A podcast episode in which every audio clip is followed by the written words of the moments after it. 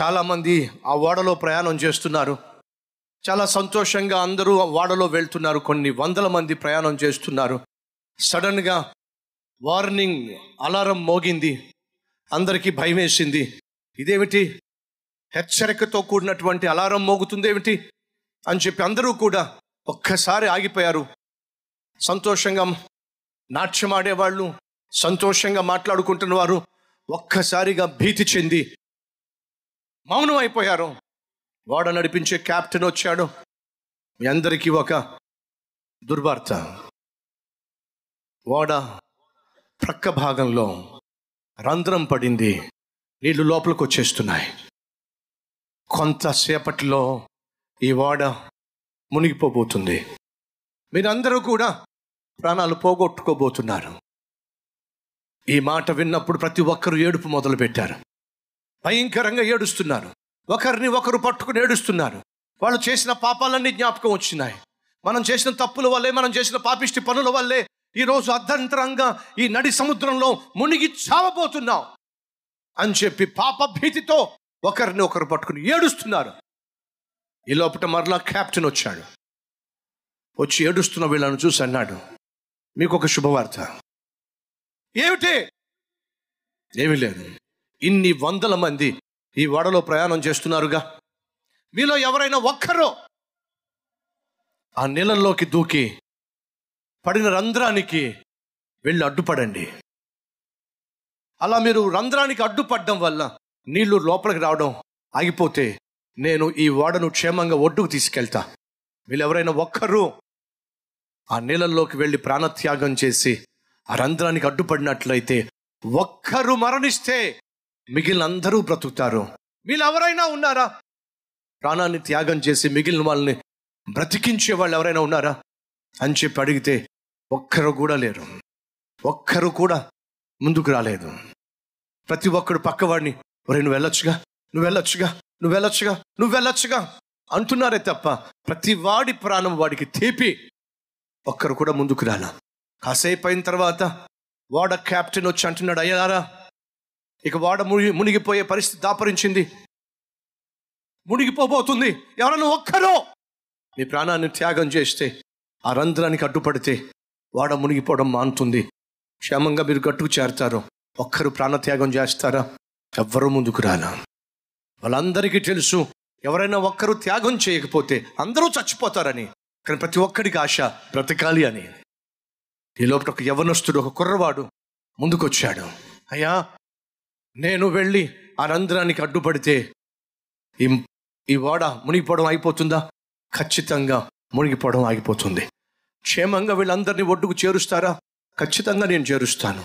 అయితే వీళ్ళందరూ బ్రతకాలి. నాకేమైనా నాకు పర్వాలేదు అని చెప్పి అమాంతంగా ఆ కుర్రవాడు నీళ్ళలో కురికేశాడు. ప్రవాహంలో లోపలికి ఆ రంధ్రం గుండా నీళ్ళు వచ్చేస్తుంటే ఆ రంధ్రానికి అడ్డుపడ్డాడు. ఎప్పుడైతే తను అడ్డుపడ్డాడో తన ప్రాణాన్ని త్యాగం చేసి రంధ్రానికి అడ్డుపడ్డాడో ఏం జరిగిందో తెలుసా? వాడ మునిగిపోవడం ఆగిపోయింది. వాడ నడిపించిన నావికుడు ఆ వాడను బహుక్షేమంగా ఒడ్డుకు చేర్చేశాడండి. ఒడ్డుకు చేరేసరికి వాడలో ఉన్న ప్రతి ఒక్కరు కూడా బహు సంతోషంతో ప్రాణాలు గుప్పెట్లు పెట్టుకొని గబగబా గబగబా ఒడ్డుకొచ్చేశారు. సంతోషంగా గంతులు వేస్తూ ప్రాణాలు దక్కించుకొని ఒడ్డుకొచ్చేశారు. కానీ లోపట ఒక వింతైన సంఘటన చోటు చేసుకుంది. ఏంటో తెలుసా? ఆ ఓడ నడిపించే నావికుడు అమాంతంగా నీళ్ళలో కురికేశాడు. అదేమిటి? మనందరినీ ఒడ్డుకు చేర్చిన ఈ నావికుడు నీళ్ళలో కురికేశాడేమిటి అందరూ ఒడ్డుకు చేరి ఎందుకు ఈ విధంగా నీళ్ళలో కురికేశాడు? అని చెప్పి చూస్తూ ఉంటే ఆ ఓడ నావికుడు నీళ్ళల్లో నుంచి పూర్తిగా పాడైపోయిన చేపలు తినివేసిన ఒక మొండెము ఆ కుర్రవాడి మొండెము తన చేతుల్లోకి తీసుకున్నాడు. నీళ్ళల్లోంచి నెమ్మదిగా బయటకు వచ్చాడు ఆ మొండాన్ని తన చేతుల్లో పెట్టుకొని ఏడ్చుకుంటూ ఏడ్చుకుంటూ నెమ్మదిగా బయటకు వెళ్తూ నడుచుకుంటూ బయటకు వస్తున్నాడు అది చూసినటువంటి రక్షించబడిన వాళ్ళందరూ ఆ వాడలో పనిచేసే వ్యక్తిని అడిగారు. ఎందుకని వాడ నాయకుడు అంతగా ఏడుస్తున్నాడు? ఎందుకని ఆ కుర్రవాని శవాన్ని తన చేతుల్లోకి తీసుకుని బాధపడుతున్నాడు? అని ప్రశ్నిస్తే ఓడలో ఉన్నవారు అంటున్నారు ఆ కుర్రవాడు ఎవరో కాదయ్యా.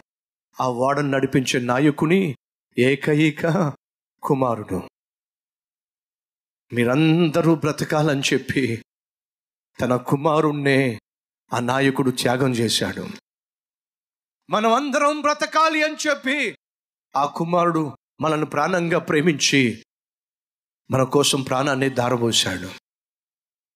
చచ్చిపోవలసింది వాళ్ళు. కానీ ఆ కుమారుడు మరణించటం వల్ల వాళ్ళందరూ బ్రతకగలిగారు. చచ్చిపోవాల్సింది మనము. పాపము చేసింది మనము. చేసిన పాపిష్టి పనులను బట్టి నరకానికి పోవాల్సింది మనము. కానీ బైబుల్ సెలవిస్తుంది దేవుడు లోకమును ఎంతో ప్రేమించాడు. ప్రేమించిన దేవుడు నువ్వు నేను నశించిపోకూడదని నరకము అనే సముద్రంలో కుప్పకూలిపోకూడదని దేవుడు తన కుమారుడైన యేసుక్రీస్తుని లోకానికి పంపించాడు. కారణం తెలుసా? నువ్వు నేను నశించిపోకూడదని వెదకి రక్షించాలని యేసుక్రీస్తుని లోకానికి పంపించాడండి. తండ్రి అయిన దేవుడు తన కుమారుణ్ణి లోకానికి పంపిస్తే నిన్ను నన్ను కుమారుడు ప్రాణంగా ప్రేమించాడు కాబట్టే నువ్వు నేను చేసిన పాపిష్టి పనులను బట్టి ఆయన శిక్ష భరించాడండి. చేతులతో తప్పుడు పనులు చేశాం. యేసు తన చేతులను శిలలకు అప్పగించాడు. కాళ్ళతో తప్పుడు స్థలాల్లో నడిచాము తప్పుడు త్రోవల్లో తిరిగాము అడ్డమైన దారుల్లో వెళ్ళాము. మన కాళ్ళకు శిక్ష పడాలి. యేసు తన కాళ్ళను అప్పగించాడు.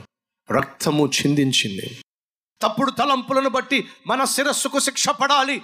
కానీ యేసుక్రీస్తు నీ నిమిత్తము నా నిమిత్తము తన శిరస్సును ముళ్ళ కిరీటానికి అప్పగించాడు. శరీరంతో చేసిన అపవిత్రమైన కార్యాలను బట్టి మన శరీరము శిక్షించబడాలి.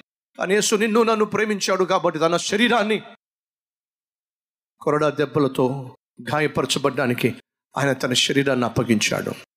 నువ్వు నేను చేసిన పాపమును బట్టి మనకు మరణం రావాలి. బైబిల్ సెలవిస్తుంది పాపం వల్ల వచ్చు జీతము మరణము. ఆ మరణం నువ్వు నేను పొందుకోవాలి. కానీ యేసు నిన్ను నన్ను ప్రేమించాడు కాబట్టి నీ నా స్థానంలో తాను నిలిచి తాను మరణించాడు ఎందుకని? నిన్ను పరలోకానికి తీసుకెళ్ళాలని. ఎందుకని? నీ పాపములు క్షమించబడకపోతే నువ్వు శిక్ష నుంచి తప్పించుకోలేవు గనుక. ఆ పాపములను క్షమించాలంటే తాను శిక్ష భరించాలి గనుక. తానే వచ్చి నీ నా స్థానంలో శిక్ష భరించాడు. ఇక నువ్వు నేను శిక్షించబడవలసిన అవసరము లేదు ఎవరైనాను యేసు క్రీస్తునందు ఉన్న ఎడల వాడికి ఏ శిక్ష లేదు. ఎందుకంటే యేసు నీ స్థానంలో నా స్థానంలో శిక్ష భరించాడు. నువ్వు నేను పాపం చేశాం. శిక్ష భరించడానికి ఏసయ్య దిగి వచ్చి నీ నా స్థానంలో శిక్ష భరించి నీకు నాకు రావాల్సిన శిక్షను ఆయన కొట్టివేశాడండి. తప్పించి వేశాడండి. ఇంతకంటే అద్భుతమైన దేవుడు ఈ లోకంలో ఎవరైనా ఉన్నారా? మనిషిని ప్రాణంగా ప్రేమించిన దేవుడు. మనిషి కోసమే భూమి మీదకు వచ్చిన దేవుడు. మనిషి స్థానంలో తాను శిక్ష భరించి వెల చెల్లించి మనిషికి రావాల్సిన శిక్షలను తప్పించిన దేవుడు యేసు కాకుండా ఇంకెవరైనా ఉన్నారా? దీన్ని మతం అంటారు ఏమిటండి? ఇది మతం కాదండి. ఇది మార్గం.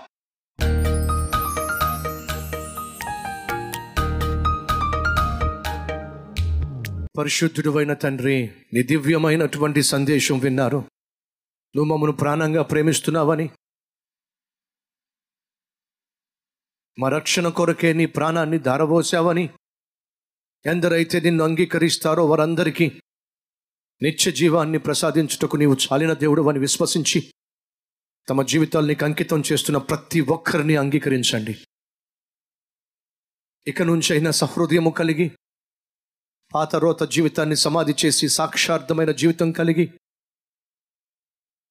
ఒక చక్కని సంఘానికి సహవాసము కలిగి సేవకులకు సహకరించి ఆత్మీయత కలిగి సంతోషముగా నిన్ను సేవించే భాగ్యము కలిగి నీ బిడ్డలందరూ జీవించులాగున సహాయం చేయండి. మంచి మనస్సాక్షి మంచి పేరు మంచి ప్రవర్తన మంచి మనస్సు ప్రతి ఒక్కరూ కలిగి ప్రార్థన అలాగే వాక్యములో ఎదుగులాగున సహాయం చేయమని. ఏసునామం పేరట వేడుకుంటున్నాము తండ్రి. ఆమెన్.